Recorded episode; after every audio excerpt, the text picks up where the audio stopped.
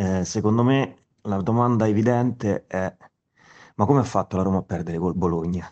Che obiettivamente non è una grande squadra. E secondo me, anche e soprattutto perché stava giocando bene, veniva da 3-4 vittorie consecutive, sembrava essere sistemato tutto. Eh, la risposta è nella domanda, perché la Roma non è troppo più forte del Bologna. Io ho notato quattro cose che vado ad elencare e secondo me sono, a mio modo di vedere, sono perlomeno quelle che io mi do come ragioni per le quali la, la Roma ha perso. Primo, Abram si mangia troppi gol, troppi.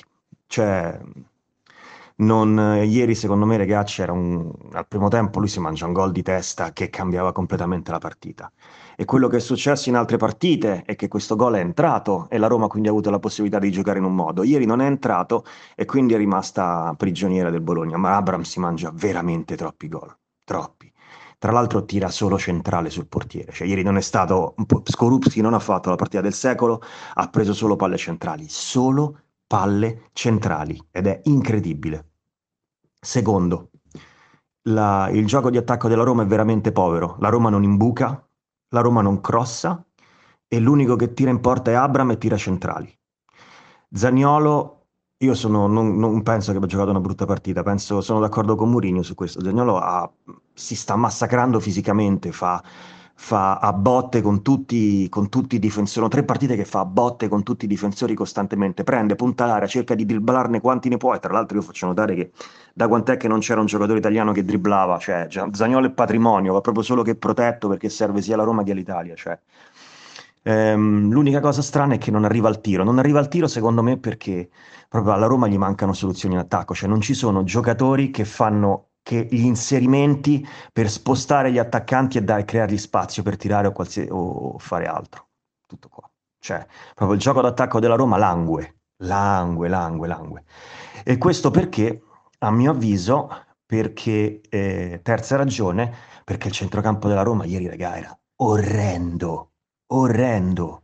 Cioè, eh, a me spiace, io non, non, so bene, non ho, letto, non ho letto le pagelle di Giovanni, non ho letto niente, però secondo me Mkhitaryan ha giocato in maniera terribile, Veretù inguardabile e mm, secondo me, eh, mentre Salvo, Karsdorp e El Sharawi secondo me non hanno fatto una brutta partita, ah sì, Diavarà, finché c'è stato Diavarà in campo la Roma non ha fatto niente, e ha cominciato ad attaccare quando è entrato Cristante, che tra l'altro non era neanche il suo ruolo.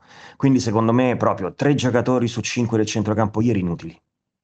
Inutili, inutili, inutili. Quelli secondo me sono proprio ruoli che devi andare a, a rimpolpare. Quelle sono tutte mezze punte. Carles Perez non può giocare lì, non può giocare lì.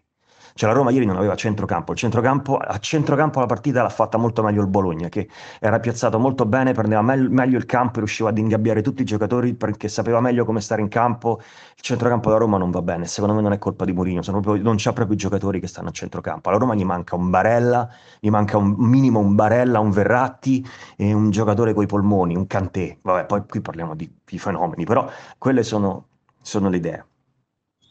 Secondo me, infine, terza e ultima cosa, eh, è una Roma di poca esperienza, cioè mancano giocatori di esperienza, tipo, tipo manca un Ibrahimovic col Milan che li fece svegliare, cioè che gli fa capire che non si entra in quella partita che fa il primo tempo in cui te ne freghi e poi prendi gol e poi la, vedi, la vivi con calma, cioè quando devi segnare devi segnare, devi cercare di vincere, devi cercare di portarla a casa il prima possibile, mancano veramente i giocatori di esperienza che hanno fatto le partite, che anche questo devo dire la verità, è che è una cosa che diceva Mourinho.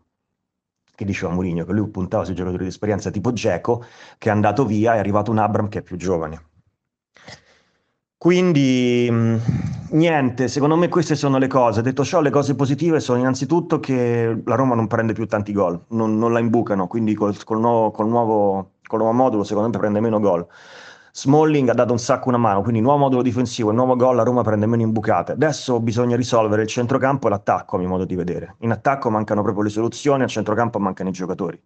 Detto ciò, io continuo a dire, cioè, io vi invito a leggervi, a sentirvi le conferenze stampa di Mourinho all'inizio dell'anno. Lui aveva detto, guardate, è una squadra da costruire, noi faremo tanti pareggi, tante sconfitte, ma faremo sempre più vittorie che pareggi e sconfitte. Cioè, la sensazione è che lui sappia bene cosa sta, cosa sta succedendo. Infine non è una Roma che molla, cioè ieri ce l'hanno messa veramente tutta, veramente tutta, ma si vedeva che cioè, proprio, cioè, di più di, di quello non riuscivano a dare, non riuscivano a dare. Adesso vediamo, adesso vediamo come va con l'Inter, ma cioè, è una partita decim- in Roma è decimata. Boh, non, non è neanche interessante da vedere, francamente, è una Roma decimata. Io dico che gli servono due sessioni di mercato per, per migliorare, per migliorare la squadra e, e a mio modo di vedere gli serve anche lavorare bene sull'attacco e il centrocampo, però la difesa l'ha messa a posto.